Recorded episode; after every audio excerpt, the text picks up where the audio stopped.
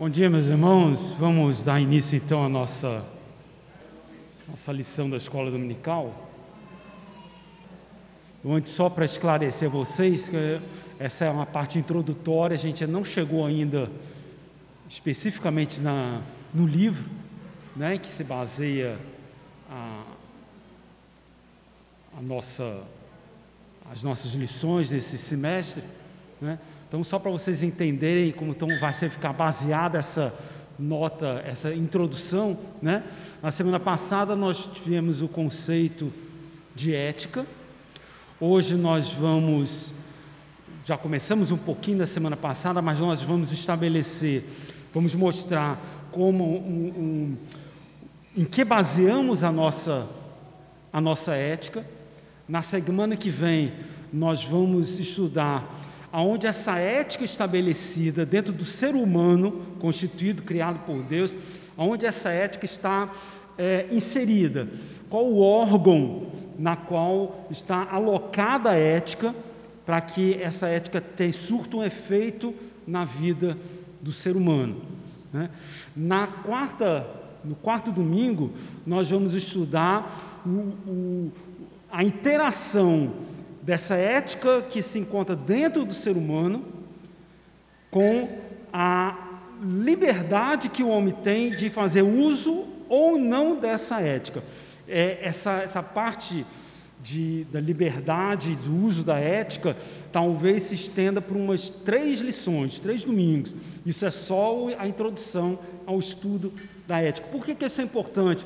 Porque se nós não saber, soubermos o que é ética, qual é a base da nossa ética, onde ela está alocada e como essa, ocorre essa interação daquilo que nós chamamos de vontade com a, a ética que é trazida por Deus, é, fica difícil a gente simplesmente chegar e ler, jogar conceitos.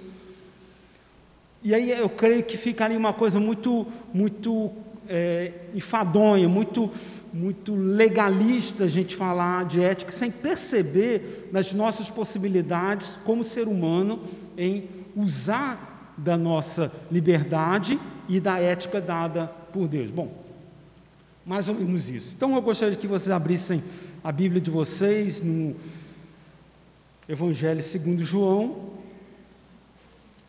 capítulo 10.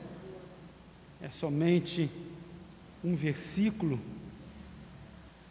Diz assim a palavra do nosso Deus, Jesus falando: Se Ele chamou deuses, aqueles a quem foi dirigida a palavra de Deus, e a Escritura não pode falhar.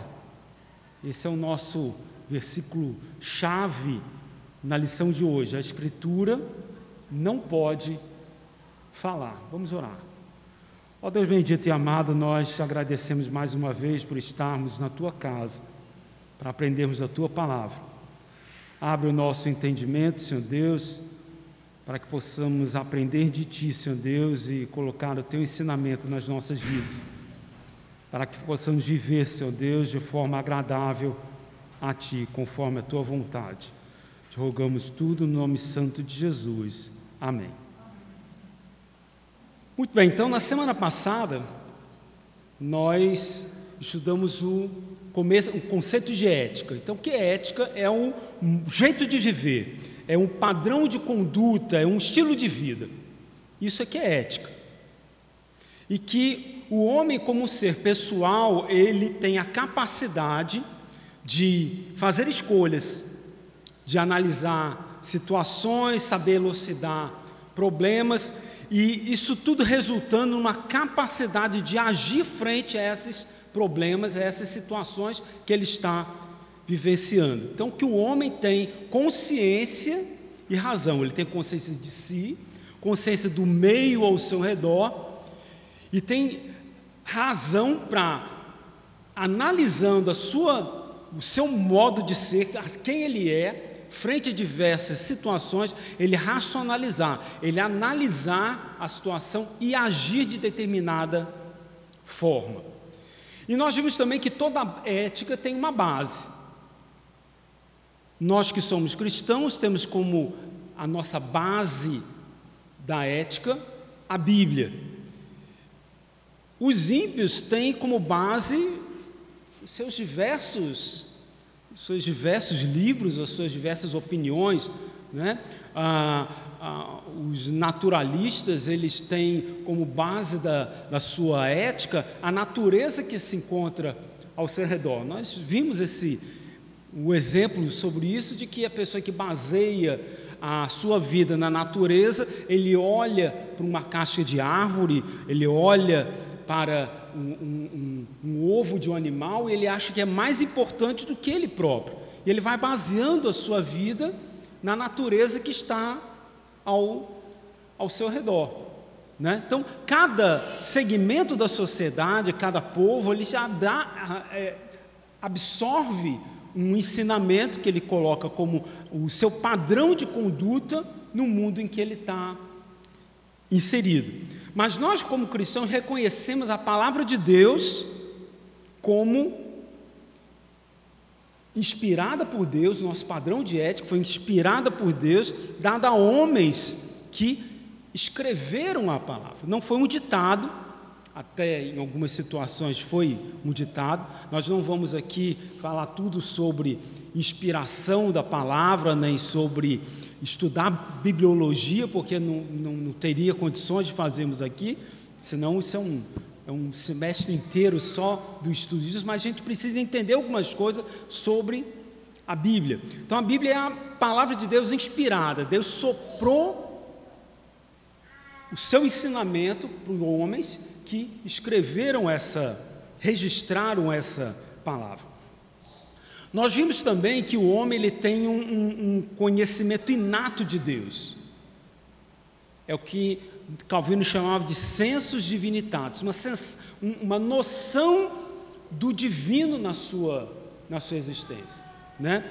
E esse senso do divino, essa noção de Deus, é, é, foi o próprio Deus que deu quando Deus criou o homem.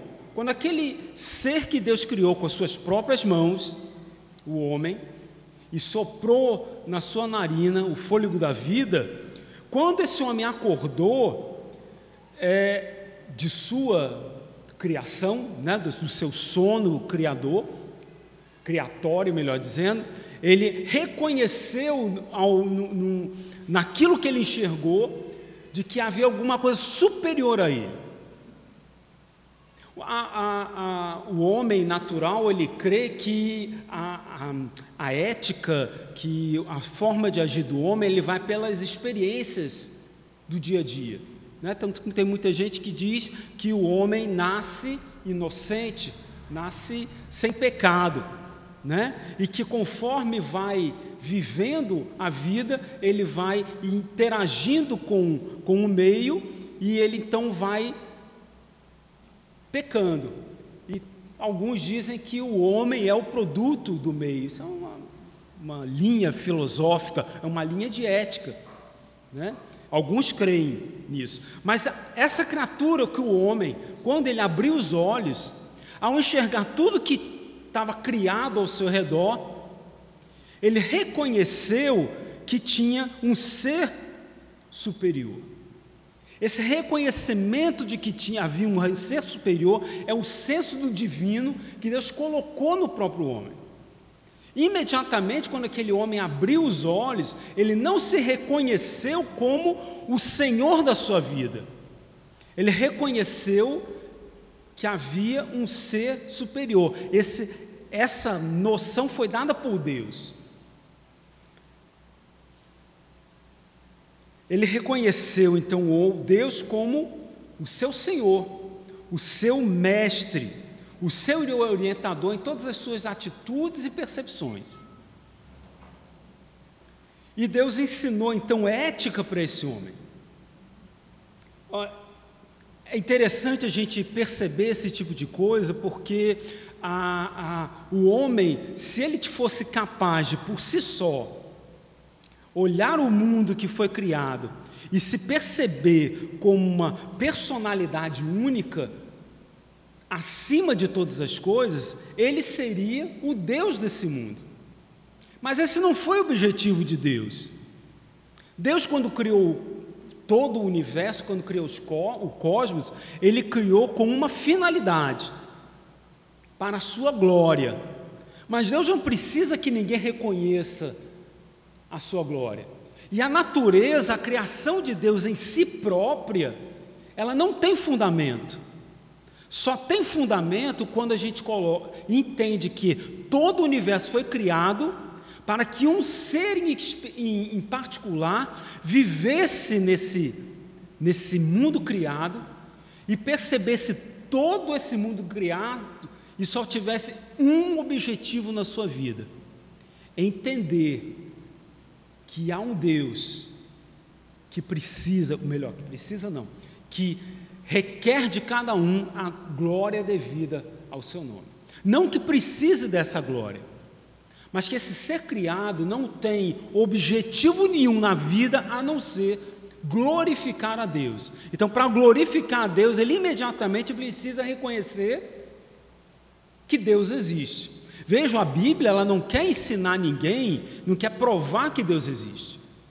Ela já estipula um pressuposto claro nela própria.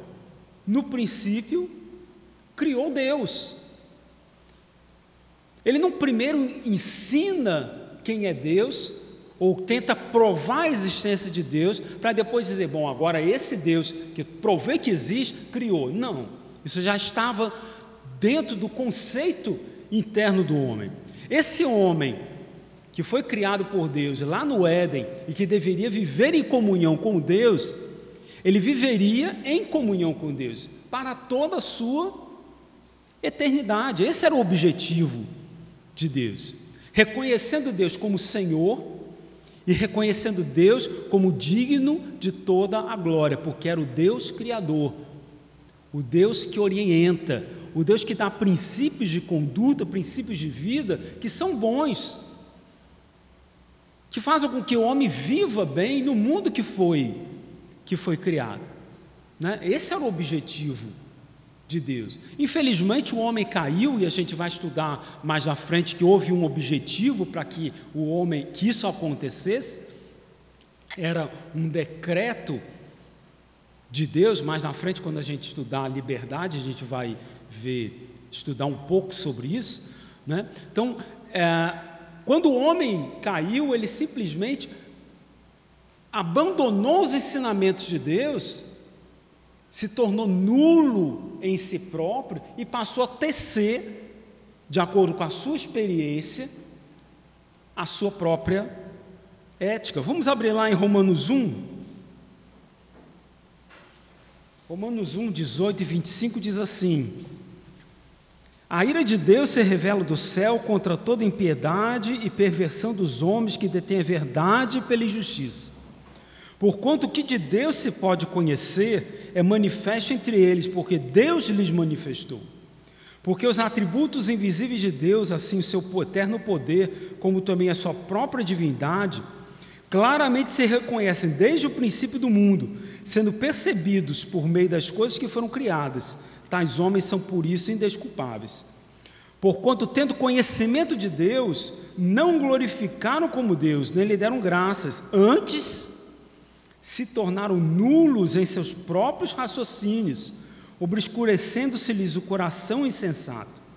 Inculcando-se por sábios, tornaram-se loucos, e mudaram a glória do Deus incorruptível em semelhança da imagem de homem corruptível, bem como de aves, quadrúpedes e répteis. Por isso Deus entregou tais homens à imundícia, pelas concupiscências de seu próprio coração, para desonrarem o seu corpo entre si. Pois eles mudaram a verdade de Deus em mentira, adorando e servindo a criatura em lugar do Criador, o qual é bendito eternamente. Amém. Deus se mostrou para o homem, se fez conhecer ao homem, para que o homem o glorificasse como Senhor o homem, o homem natural, ou seja, o homem em estado de pecado, ele não reconhece Deus como Senhor. E, aliás, a, a noção de Senhor para nós é muito difícil de ser entendida. A noção de soberano. O soberano é aquele parênteses, né? Parênteses. O soberano, agora vocês marquem um ponto onde eu tenho que voltar. Soberano é aquele Senhor que tem o domínio sobre todas as coisas. E ele é inquestionável nas suas decisões. Um rei, quando nós chamamos de soberano, não hoje é difícil a gente é, é, não ter a noção da realeza como era antigamente. Né? Hoje, os países que nós temos de, de, monarquia, eles são monarquias parlamentaristas, ou seja, o povo determina o que o, o rei faz e o rei se passa a ser uma figura alegórica. Né? Mas antigamente o rei era o soberano. Lembra lá do, de história, o período feudal? Né? Esse é um bom exemplo para que a gente entenda o, o, o rei como soberano. Então, naquele reinado, o rei ele tinha poder sobre todas as coisas, inclusive sobre a virgindade de alguém.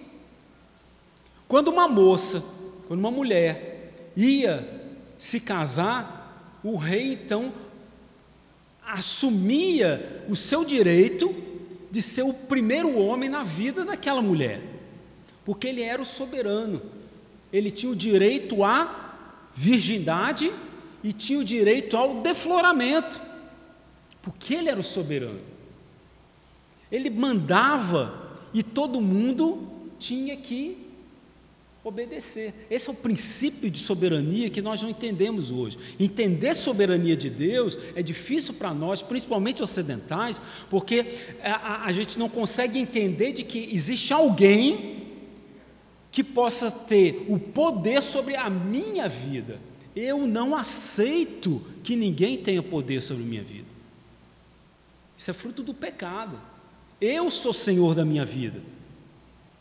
Por quê? Porque eu abandonei os preceitos de Deus e decidi agir de acordo com a minha própria vontade.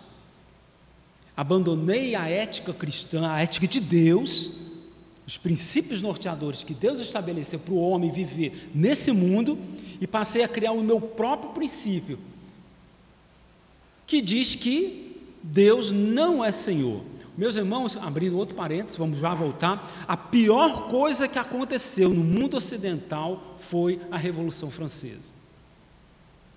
Isso derrotou a humanidade. Muita gente brada, ah, a Revolução Francesa é uma maravilha, igualdade, fraternidade, o que, que é outra coisa? Oi? Liberdade, olha aí.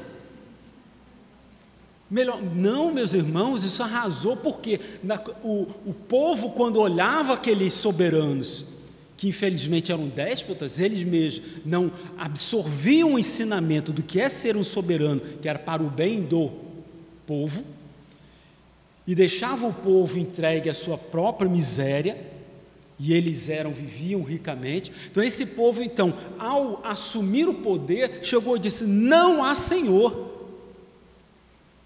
O princípio básico da Revolução Francesa não é igualdade, fraternidade e liberdade. O princípio básico é: não há Senhor na vida, não há quem mande em nós. E a primeira pessoa que jogaram fora foi Deus.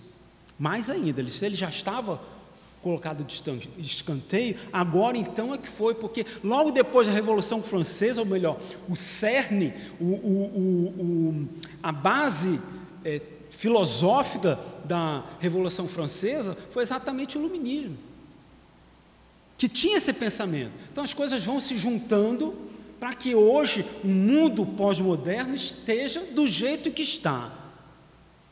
Deus é colocado de lado não há Deus. E se eu ainda reconheço que há Deus, eu não quero aceitar a sua soberania. Nós, como cristãos, agimos do mesmo for, da mesma forma. Nós agimos assim. Que por mais que a gente saiba que Deus é soberano, que Deus é o Senhor da minha vida, no, avaliem a vida de vocês. No nosso dia a dia, cada passo que a gente está dando, a gente não tem Deus como Senhor. A gente vai fazendo as coisas de acordo com o nosso próprio entendimento. Porque essa noção ainda é conflitante dentro de nós. Nós vamos estudar isso mais, mais na frente. O estudo vai ser bom para a gente poder entender como a gente, a nossa cabeça funciona e o que, que eu tenho que burilar, lapidar na minha vida para que eu aceite a soberania de Deus. Muito bem. Então a gente precisa então entender, não só entender, aceitar, introjeitar, inculcar na nossa, na nossa mente, no nosso coração, que todo conhecimento verdadeiro vem de Deus. É impossível para que, principalmente nós cristãos, né, a gente entenda o mundo ao nosso redor, qualquer coisa do mundo ao nosso redor, se a gente não tiver os princípios de Deus estabelecidos na nossa vida. Entendemos que tudo que acontece no mundo, ele acontece porque Deus está determinando as coisas, Ele é o soberano o pano de fundo da vida da humanidade, o pano de fundo do cosmos em que nós vivemos, do grande teatro em que a gente está inserido, é Deus. Não somos marionetes de Deus. E a gente vai ver isso mais na frente quando a gente estudar responsabilidade humana frente à soberania de Deus. Nós vamos também, isso é parte introdutória. Então vocês vejam que a nossa parte introdutória vai longe. Talvez no, no, no final do, do segundo mês de, de, de estudo aqui, a gente consiga entrar no livro. Eu creio, eu espero que assim, que assim seja, né? Porque a gente precisa afirmar certos conceitos. São coisas que vão buscando, uma coisa vai puxando a outra, e se a gente não comentar, a gente fala de ética, mas onde está na ética, onde está a liberdade humano? Onde está a soberania de Deus? Onde está a minha vontade? Tudo isso a gente vai estudar mais lá na frente. Então, todo conhecimento verdadeiro vem de Deus. Qualquer que seja o campo em que o homem esteja tentando conhecer a verdade, ele está, ainda que indiretamente, aprendendo algo a respeito de Deus. Por quê? Porque toda a verdade vem de Deus. Agora então vamos voltar aquele povo, lembra? Aula passada eu falei que a Bíblia foi escrita por um povo em particular. O povo judeu que havia saído do Egito e que se encontrava lá no Sinai, no deserto, e que Moisés então apresenta esse Deus a esse povo. Por que, que esse povo creu no Senhor? Qual foi o ponto-chave? Veja, aquele povo era um povo idólatra. Eles viviam na idolatria. O povo de Deus não aceitava Deus como Senhor da sua vida. Eles tinham como deuses os mesmos, mesmos deuses do Egito.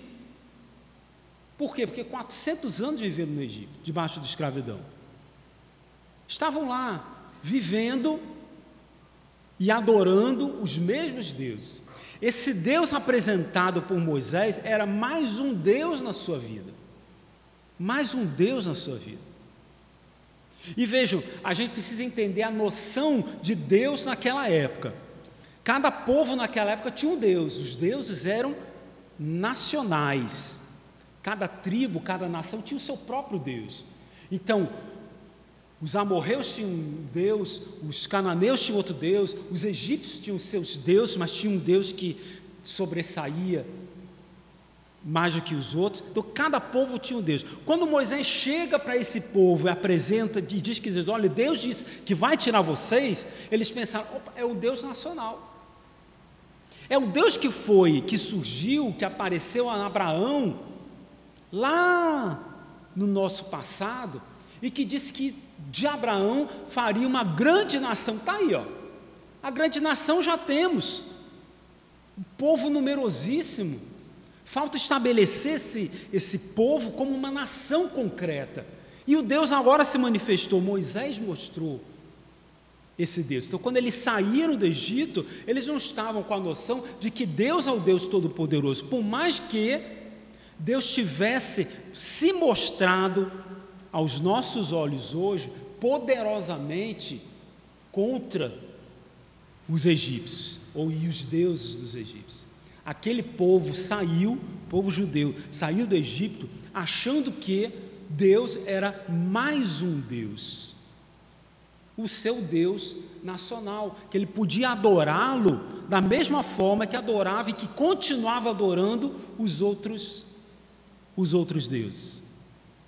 Agora teve um momento, uma, uma coisa específica para esse povo que começou a mudar a sua mente. Por que, que eles então passaram a crer de que esse Deus era especial? De que esse Deus era diferente dos outros deuses, tinha mais relevância e que na realidade, talvez esse Deus fosse um único Deus. A noção de monoteísmo no povo judeu, ele não se construiu de um momento para o outro. Ao longo da história do povo no deserto, ou seja, todo o livro, todo o Pentateuco, os cinco primeiros livros da, da, da Bíblia, ele vai mostrar essa trajetória do povo de Deus assumindo a mentalidade de que há um único Deus em toda a face da terra um único Deus verdadeiro, o Deus Todo-Poderoso, o El Shaddai, aquele que criou e que sustenta todas as coisas com o poder das suas mãos. Agora, então, por que, que esse povo aceitou de que esse Deus era um Deus especial? Vamos abrir lá em Êxodo. Isso é importante para nós hoje. Êxodo 13. Veja, Deus faz, manda as dez pragas. Algumas pragas a gente sabe pela própria palavra que foram é, imitadas pelos sacerdotes, pelos magos do, do Egito. Outras isso não, não aconteceu, mas paulatinamente Deus vai mostrando que aquilo que eles adoravam como Deus era reputado como nada por esse Deus. Né? E que eles saem porque Deus então determinou que os primogênitos dos egípcios, ou daqueles todos que não confiaram nesse Deus, que seria um Deus nacional, é o pensamento deles. Né? Veja, a nação hebraica recebeu uma ordem: imolem o cordeiro e com o sangue desse cordeiro passem nos umbrais das suas portas. Essa nação recebeu essa ordem. A nação egípcia não recebeu essa ordem e não vão passar os, o, o, o, o sangue nos umbrais das suas portas. E muitos dos egípcios, vendo que esse Deus era um Deus diferente, fizeram a mesma coisa. Porque a gente tem o um relato de que muitos egípcios saíram juntamente com o povo de Deus na sua caminhada. Havia um convívio entre as os povos. E muitos fizeram a mesma coisa que a nação hebraica. Né? Então eles entenderam que havia para eles aquele Deus que determinou que os primogênitos seriam mortos, esse é o Deus nacional, e que os tirou do Egito. E eles começaram a sua caminhada. E vejam bem que no começo da sua caminhada, o que, que eles fizeram? O que, que o povo fez no começo que caminhou na, na, até chegar no, no, no, Mar Vermelho. Eles murmuraram: ah, vamos morrer aqui, estou com fome, estou com sede. Por que isso? Porque eles criam no Deus, o Deus nacional, mas esse Deus nacional ainda não estava suprindo as suas necessidades. Então eles não aceitavam esse Deus como o Deus todo-poderoso na vida deles. Mas o que fez com que isso mudasse? Na sua caminhada pelo deserto até chegar no, no Mar Vermelho. O Senhor ia adiante deles. Isso é Gênesis 13, versículo 21. O Senhor ia diante deles, durante o dia, numa coluna de nuvem, para os guiar pelo caminho durante a noite numa coluna de fogo para os alumiar, a fim de que caminhassem de dia e de noite. Nunca se apartou do povo a coluna de nuvem durante o dia, nem a coluna de fogo durante a noite. Perceba a diferença dos deuses aos quais eles estavam seguindo, servindo, e agora esse novo Deus. Esse Deus que os tirou do Egito com mão poderosa aos nossos olhos hoje, mas não tão poderosa aos olhos deles no passado. Eles começaram a ver que esse Deus era diferente dos outros deuses, porque os outros deuses eles não se mostravam, eles não caminhavam com o povo.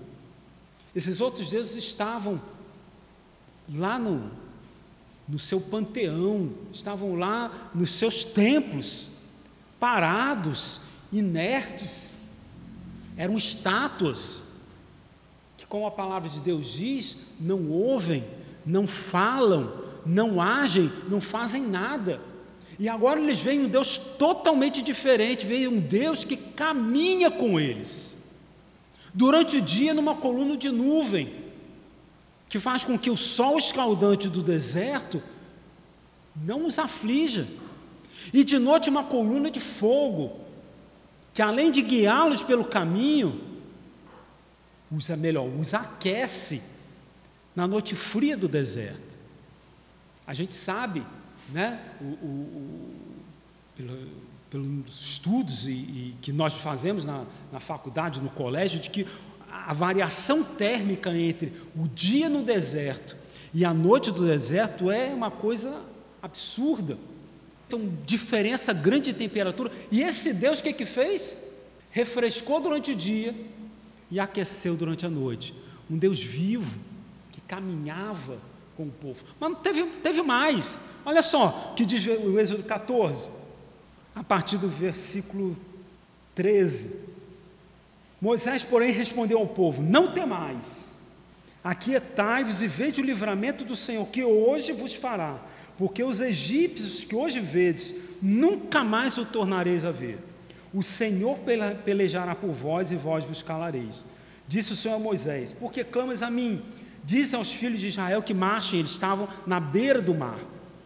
E tu levanta o teu e tu levanta o teu bordão, estende a mão sobre o mar e divide para que os filhos de Israel passem pelo meio do mar em seco. Eis que endurecerei o coração dos egípcios, para que vos sigam e entrem nele. Serei glorificado em Faraó e em todo o seu exército, nos seus carros e nos seus cavalarianos. Os egípcios saberão que eu sou o Senhor, quando for glorificado em Faraó, nos seus carros e nos seus cavalarianos. Então o anjo do Senhor, que ia diante do exército de Israel, se retirou e passou para trás deles. Também a coluna de nuvem se retirou de diante deles e se pôs atrás deles. E ia entre o campo dos egípcios e o campo de Israel. A nuvem era escuridade para aqueles, e para estes esclarecia a noite. De maneira que em toda a noite estes e aqueles não puderam aproximar-se. Então Moisés estendeu a mão sobre o mar, e o Senhor, por um forte vento oriental que soprou toda aquela noite, fez retirar-se o mar, que se tornou terra seca, e as águas foram divididas. E os filhos de Israel entraram pelo meio do mar em seco, e as águas foram qual muro à sua direita e à sua esquerda. Os egípcios que os perseguiam entraram atrás deles, todos os cavalos de Faraó, os seus carros e os seus cavalarianos, até o meio do mar. Na vigília da manhã, o Senhor, na coluna de fogo e de nuvem, viu o acampamento dos egípcios e alvoroçou o acampamento dos egípcios. E emperrou-lhes as rodas dos carros e fê-los andar dificultosamente. Então disseram os egípcios: Fujamos da presença de Israel, porque o Senhor peleja por eles contra os egípcios. Disse o Senhor a Moisés: Estende a mão sobre o mar, para que as águas se voltem sobre os egípcios sobre os seus carros e sobre os seus cavalarianos. Então Moisés estendeu a mão sobre o mar, e o mar, ao romper da manhã, retornou à sua força. Os egípcios, ao fugirem, foram de encontro a ele, e o Senhor derribou os egípcios no meio do mar. E voltando as águas, cobriram os carros e os cavalarianos de todo o exército de Faraó, que os haviam seguido no mar. Nem ainda um deles ficou. Mas os filhos de Israel caminhavam a pé enxuto pelo meio do mar e as águas lhe eram quase muros, à sua direita e à sua esquerda. Assim, o Senhor livrou Israel naquele dia da mão dos egípcios, e Israel viu os egípcios mortos na praia do mar. E viu Israel o grande poder que o Senhor exercitara contra os egípcios, E o povo temeu o Senhor e confiou em Senhor e em Moisés, seu servo. Esse foi o motivo porque aquele povo de Israel começou a confiar em Deus. E hoje, por que é que nós confiamos nesse Deus? Nós não temos mais essas, esses milagres acontecendo, mas nós temos palavra de Deus registrada. Hoje, todo o, o, o saber que. É, todo saber precisa estar subordinado à autoridade das Escrituras, sendo a fonte primária de todo conhecimento. Mas a gente precisa entender que a Bíblia não é uma enciclopédia. A Bíblia não quer falar de botânica, de nutrição, de astronomia. A Bíblia ela foi escrita para revelar a Deus. É a Bíblia é o relato do Deus da história na história de um povo que faz história. Isso é a Bíblia. É o relato de Deus atuando na história do homem. O homem que foi criado à imagem e semelhança de Deus. Agora, por que, que nós, bom, antes de passar para isso, vamos, eu quero só trazer para vocês um, um, um, comentário feito por Cornelius Vantil no, na, sua, na sua obra Apologetics, que é um, um, uma apostila do seminário de Westminster. Ele diz assim: a Bíblia não apenas está no centro de cada curso, mas no centro de todo o currículo. Ela é tida como autoritativa em tudo que fala. Ademais, ela fala de tudo. Não queremos dizer que ela fala de jogos de futebol, de átomos, etc., diretamente, mas que fala de tudo ou diretamente ou por implicação. Não apenas nos fala de Cristo e sua obra, mas também nos diz quem Deus é e de onde veio o universo que nos cerca. Ela nos fala tanto acerca do teísmo quanto do cristianismo. Ela nos dá tanto uma filosofia da história quanto a própria história. Além disso, a informação dada sobre esses assuntos é entretecida em um todo inextricável. É somente rejeitando a Bíblia como a palavra de Deus que você pode separar a assim chamada instrução religiosa e moral da Bíblia do que ela diz acerca do universo físico. Este ponto de vista das Escrituras, portanto, implica na ideia de que não há nada neste universo sobre o que os seres humanos possam ter informação plena e verdadeira, a menos que tomem a Bíblia em consideração. Não queremos dizer, naturalmente, que alguém deva ir à Bíblia e não ao laboratório, se deseja estudar a anatomia da serpente. Mas se alguém for apenas ao laboratório e não também à Bíblia, tal pessoa não terá uma interpretação verdadeira e completa da serpente. Então, a Bíblia não é uma enciclopédia, mas pelo que a Bíblia é, dentro de tudo que a gente que, que todos os povos escrevem sobre origem do universo, sobre os relacionamentos, peguem qualquer livro, qualquer ensinamento, comparem todos com a Bíblia, e vocês vão ver que a diferença é burral. A Bíblia é um livro completo que fala de todas as coisas, de tudo que aquilo homem, que, tudo que o homem precisa saber, não só de como foi criado, de como o universo foi criado e de como o homem tem, deve viver nesse universo criado. Qualquer outro livro foi escrito baseado na experiência do homem. A Bíblia não foi baseada na experiência do homem. Ela foi escrita, em última análise, pelo próprio Deus, é a palavra de Deus. Obviamente a gente só entende isso porque os nossos olhos foram abertos pelo Espírito Santo, porque senão isto daqui será simplesmente um livro comprado em qualquer supermercado. Mas esse livro comprado em qualquer supermercado, para nós crentes, é a palavra de Deus, autoritativa, a revelação especial de Deus, dada para que a gente conheça quem é esse Deus. Um Deus que se revelou através de toda a sua criação e que o homem é inescrutável, melhor, é indesculpável por conta disso. Ao olharmos as obras da natureza, nós não temos como pensar em não existência de Deus. A não ser que você finque o pé e diga, não tem Deus. Mas vejam, por mais que você diga que não há Deus, isso não implica no fato de que Deus não exista. Isso é um reflexo do teu pecado, do pecado do homem. Ele diz: Deus não existe, mas a criação toda anuncia Deus. Você não tem como olhar para uma flor, para uma rosa, e não perceber Deus por trás disso. Você não tem condições de olhar uma semente e colocar essa semente na terra e observar o desenvolvimento dessa semente, e de repente você olha, ela se desenvolveu numa árvore que está dando frutos e frutos com semente. Aquela árvore está toda dentro da semente. Nós não podemos, não temos como olhar para um corpo de uma grávida e perceber, grávida que eu digo, não só a mulher, mas como qualquer grávida de qualquer animal, e perceber que ali dentro daquele útero começa a se desenvolver um ser que surgiu da união de dois gametas, o masculino e o feminino, e que eles se uniram imediatamente naquele momento de união, aquela célula formada, ela imediatamente começa a se desenvolver se multiplica e se multiplica, e aquele aglomerado de célula, ela começa a criar forma.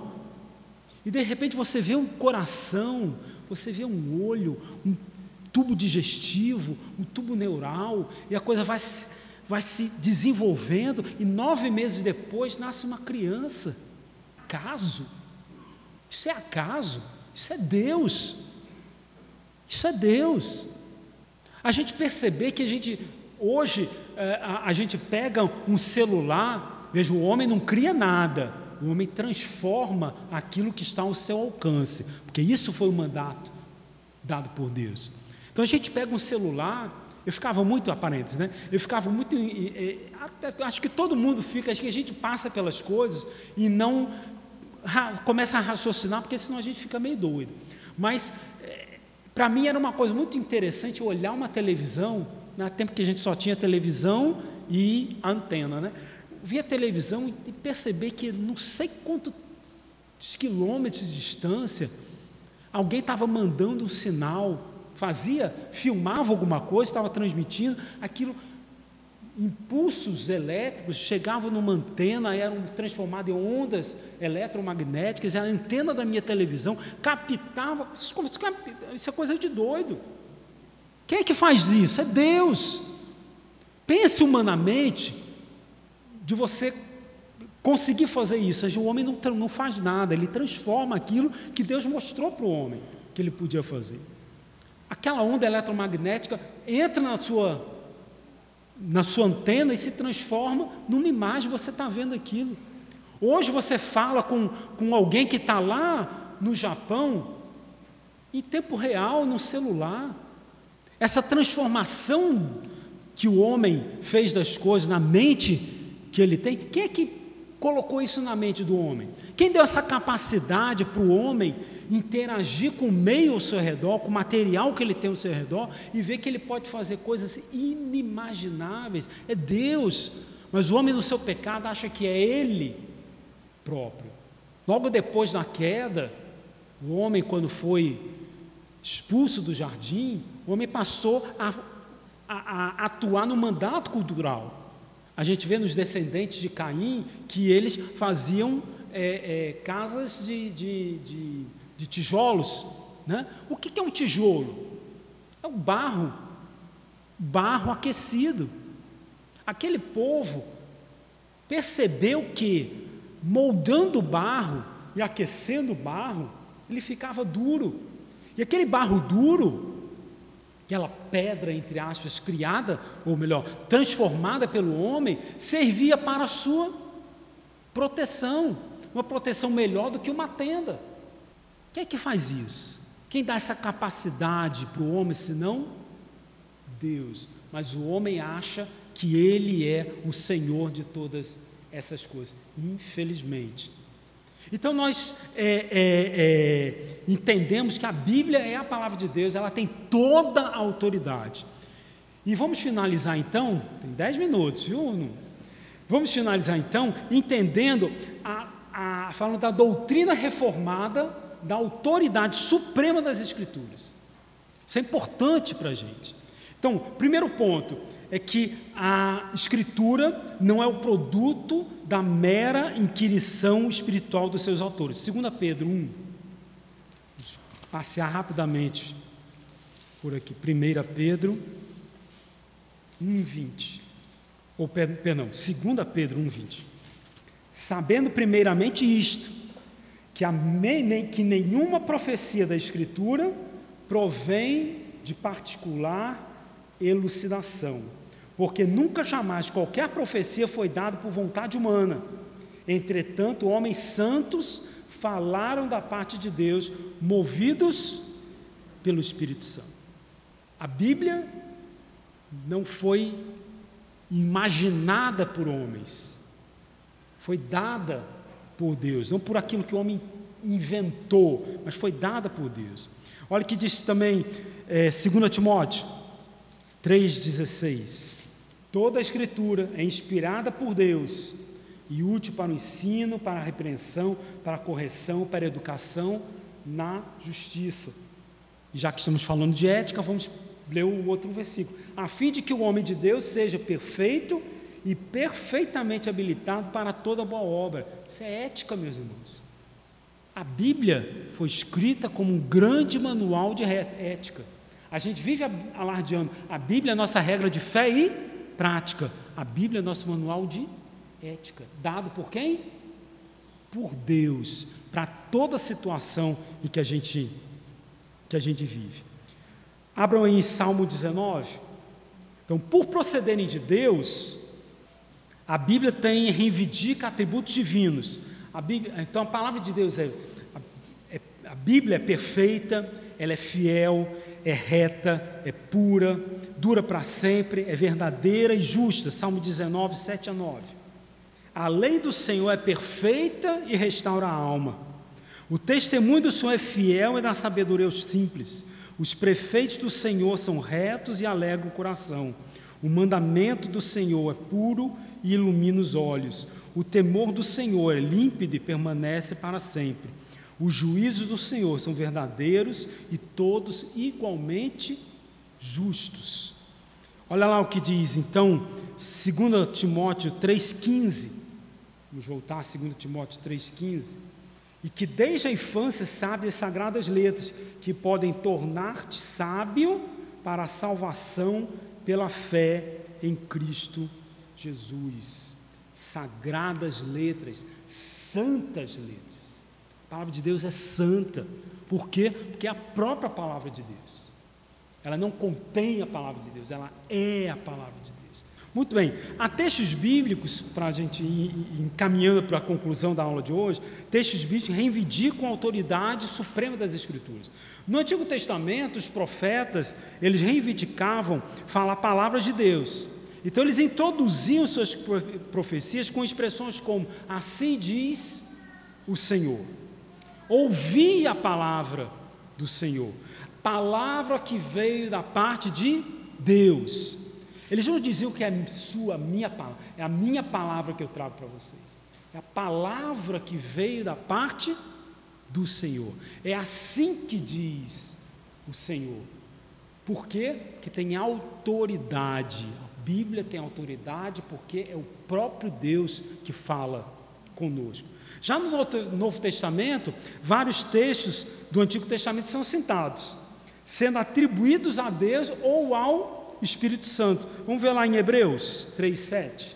Diz assim: Assim, pois, diz o Espírito Santo: Hoje, se ouvirdes a sua voz, não endureçais o vosso coração.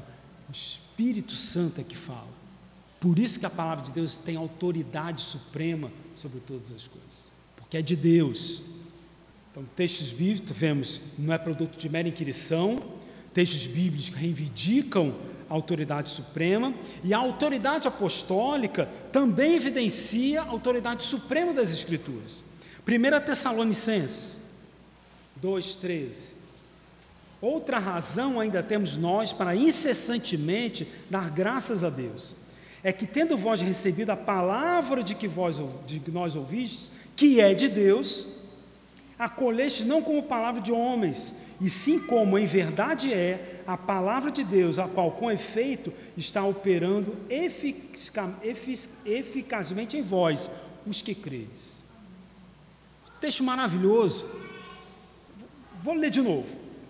Outra razão ainda temos nós para incessantemente dar graças a Deus, é que tendo vós recebido a palavra de que nós ouviste, que é de Deus, acolheste não como palavra de homens, e sim como em verdade é a palavra de Deus, a qual com efeito está operando eficazmente em vós, os que credes. Gálatas 1, Gálatas 1, de 8 a 12. Mas ainda que nós, ou mesmo um anjo vindo do céu, vos pregue o evangelho que vá além dos que vos temos pregado, seja anátema. Assim como já dissemos e agora repito, se alguém vos prega evangelho que vá além daquele de que recebeste, seja anátema. Porventura procuro eu agora o favor dos homens ou o de Deus? Ou procuro agradar a homens? Se agradasse ainda a homens, não seria servo de Cristo. Faço-vos, porém, saber, irmãos, que o evangelho por mim anunciado não é segundo o homem porque eu não o recebi, nem o aprendi de homem algum, mas mediante revelação de Jesus Cristo. Palavra de Deus. É por isso que nós cremos na Bíblia, porque é a palavra de Deus, e ela é que norteia o nosso viver. E só para então finalizar, temos Jesus. Jesus também atesta a autoridade das Escrituras quando diz: está escrito. Sempre que Jesus ia falar sobre um texto, ele dizia: está escrito na palavra de Deus, na Escritura Sagrada. Ou então, como já vimos antes, João 10, 35, a Escritura não pode falhar. Por quê? Porque é palavra de Deus. Por isso que nós cremos na palavra de Deus. Esse entendimento só Deus coloca em nós que a palavra de Deus está disseminada por aí. Qualquer um pode comprar, como eu disse, comprar a palavra de Deus, ou melhor, comprar uma Bíblia no supermercado. Está vendendo supermercado. Mas só consegue entender a palavra de Deus quem foi tocado pelo Espírito Santo de Deus. E graças a Deus por isso, porque nós somos seu povo, escolhido por Deus para entendermos a Sua palavra e vivermos a Sua palavra. Que Deus nos ajude, então, a não só entender, mas colocar na nossa mente, no nosso coração, na nossa vida, de que esse livro que nós temos como regra de fé e prática é nossa regra de conduta para todas as situações da nossa vida. A nossa ética, a nossa vida estará baseada neste livro, na palavra de Deus, para o nosso bem e para a glória do nosso Deus. Que Ele nos ajude e abençoe. Amém.